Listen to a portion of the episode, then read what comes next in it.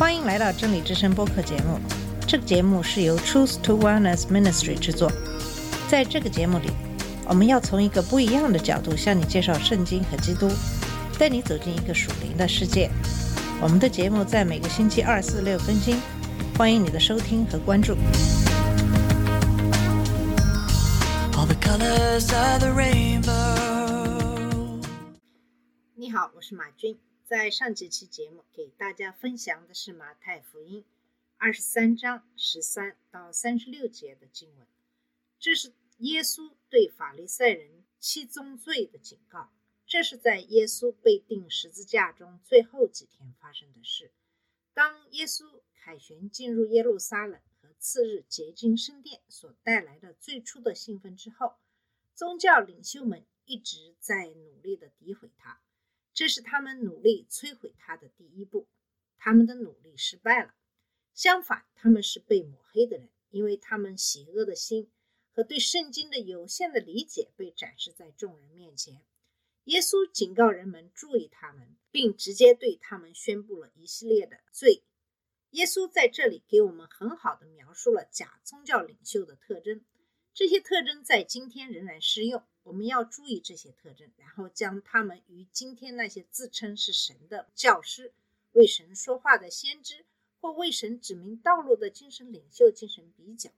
如果一个人的生活有这些特征中的任何一个，那么你需要警惕，因为他们可能是假的，不管他们说的是什么。使徒约翰在约翰一书四章一节中告诫我们：不要信一切的灵，要实验诸灵。看他们是否出于神，因为有许多假先知已经往外跑了。这个测试有两个方面：第一个是神学，他们是在宣扬神在圣经中所揭示的真理，还是他们自己的想法和想象；第二个考验是性格的考验，他们自己是否按神的话语来生活，他们是否在圣灵的力量中与基督同行，追求个人的圣洁。耶稣在警告人们时指出了假宗教领袖的五个特征：第一，他们为自己宣称权威；第二，他们对其追随者提出虚伪的要求；第三，他们无情无义，毫无爱心；第四，他们自命不凡地展示他们的虔诚、他们的宗教性；第五，他们是骄傲自大的。可以说，这些特征中的一些只是不成熟的表现，而不是虚假的。但那些不成熟的人也不应该在教会中担任领导职务，要意识到并小心那些具有这些特征的人。那么，耶稣接着对文士和法利赛人发出了一系列的警告，称他们是伪善者、地狱之子、盲目的向导、蛇和毒蛇的巢穴，因为他们假装自己不是这样的人，因为他们声称为人们指出通往天堂的道路。但实际上却当着那些想去天堂的人的面关上了大门。他们还声称对无助的人体贴入微、富有同情心，但却剥夺了他们的收入和家园。他们有使命感，但他们的使命使人加倍的自以为是，加倍的成为地狱之子。他们做了精心的承诺，以显示他们是多么的虔诚，但他们是骗子，他们的话不可信。他们声称自己是律法的伟大守卫者，因为他们对十一岁的药草等细枝末节很勤奋，但他们在守卫律法中更重要的一点上，如公正、怜悯和忠诚方面却失败了。他们小心翼翼地保持着无辟瑕的外表，按照他们的宗教信仰是公义的，但内心却是强盗和自我放纵的。他们声称自己比杀害古时先知的祖先要好。但他们目前正在秘密杀害耶稣，他们将诽谤、迫害和谋杀耶稣的信徒。要小心假宗教领袖，他们就在我们周围。对你允许自己听或读的人的劝导，要有鉴别力，将他们的教导与圣经进行比较，就像皮里亚人对保罗所做的那样。自己要学习并成为圣经的勤奋的学生，这样你才能够正确的划分圣经。辨别真理和错误。如果一个宗教领袖具有耶稣所提到的以上的任何一种品质，那么为了你自己的灵魂，你应该立刻逃离他们。那么，在今天的这期节目，我们要看的是耶稣针对虚伪的文士和法利赛人所讲的那段话的最后部分。这是耶稣对他们铁石心肠的哀叹。耶稣在其中揭示了他自己的悲伤，他们不听他的警告，这就是为什么要对他们进行审判的原因。然而，其中也饱含了一个希望的信息，这就是马太福音二十三章三十七到三十九节的经文。这段经文是这么说的：“耶路撒冷，耶路撒冷啊！”你杀害先知，又用石头把奉派到你那里的人打死。我多次想招聚你的儿女，好像母鸡招聚小鸡到翅膀底下，只是你们不愿意。你看，你们的家必成为荒场，留给你们。我告诉你们，从今以后，你们一定见不到我。只等到你们说奉主名来的是应当称颂的。那么，在这段经文里，第一句话是悲叹。耶路撒冷啊，耶路撒冷！你杀害先知，用石头把奉命派到你那里的人打死。那么，耶路撒冷被重复了两次，在这里具有强烈的哀悼和悲伤的这种感。么，这种重复加强了所讲的内容的情感，表达了耶稣为耶路撒冷的现状而感到的悲哀。耶路撒冷是神的子民，以色列的首都。这个名字的意思是和平之城。它是圣殿的所在地，所有的国家都要来这里敬拜主。但它非但没有成为这些东西，反而成为了一个针对神的先知和真正的跟随他的人的暴力之城。这里的两个动词，一个是杀死先知和用石头砸那些被派往他那里的人，都是现在的主动分词。暴力不仅仅是过去的事。那么，正如耶稣在第三十四节已经告诉他们的那样。他要派更多的先知、智者和文士来，他们要杀他们，把他们钉在十字架上，使他们受折磨和迫害。但这一悲叹不仅仅是为耶路撒冷城本身，因为它代表了整个国家。作为首都和圣殿所在地，耶路撒冷是以色列所有事情的中心，代表了整个民族的精神和态度。在启示录十一章八节中。它被称为那神秘的大臣，称为索多玛和埃及。索多玛代表道德上的变态，埃及代表异教。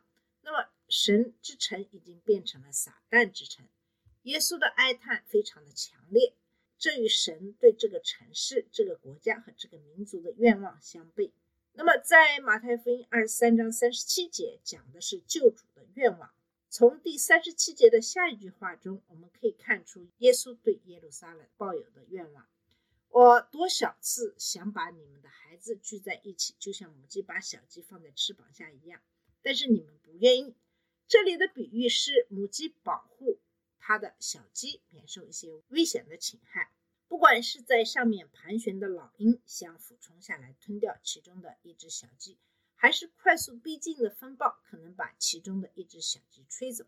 母鸡会通过大声咯咯的叫来呼唤它的小鸡，小鸡会向母鸡走过来，聚集在母鸡伸出的翅膀的保护下，它会带领它们进入一个安全的地方。耶稣对人民和他们的领袖发出了严厉的警告，告诉他们所面临的危险。有一些人在做撒旦的工作，想把他们吃掉。就像老鹰吃小鸡一样，还有一场风暴即将来临，那是神对不义的愤怒。唯一的庇护就是耶稣基督。神不喜欢把他的愤怒带给人们。彼得后书三章九节直接告诉我们，神的道德意愿，他的愿望是没有人灭亡，而是所有人都能悔改。作为救主的耶稣的愿望是为所有响应他号召的人提供保护、安慰和。安全，大卫明白这一点。他在诗篇三十六章七节中写道：“神啊，你的慈爱是何等宝贵！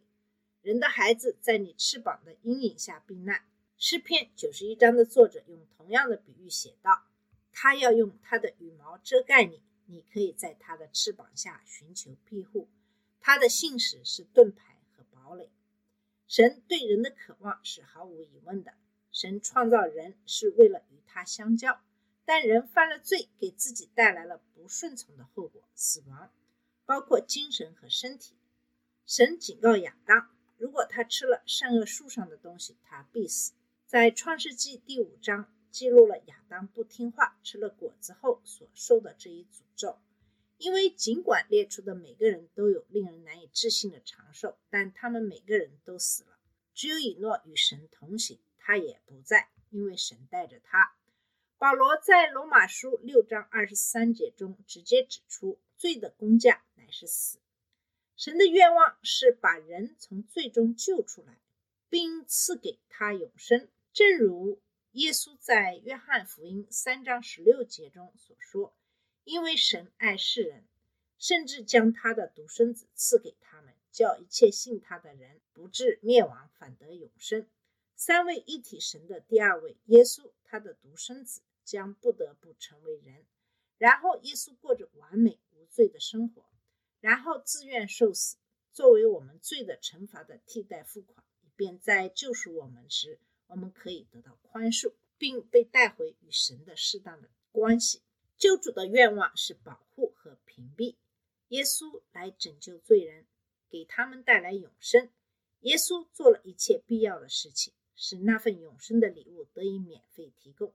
甚至对这些虚伪的文士和法律赛人也提供了救赎。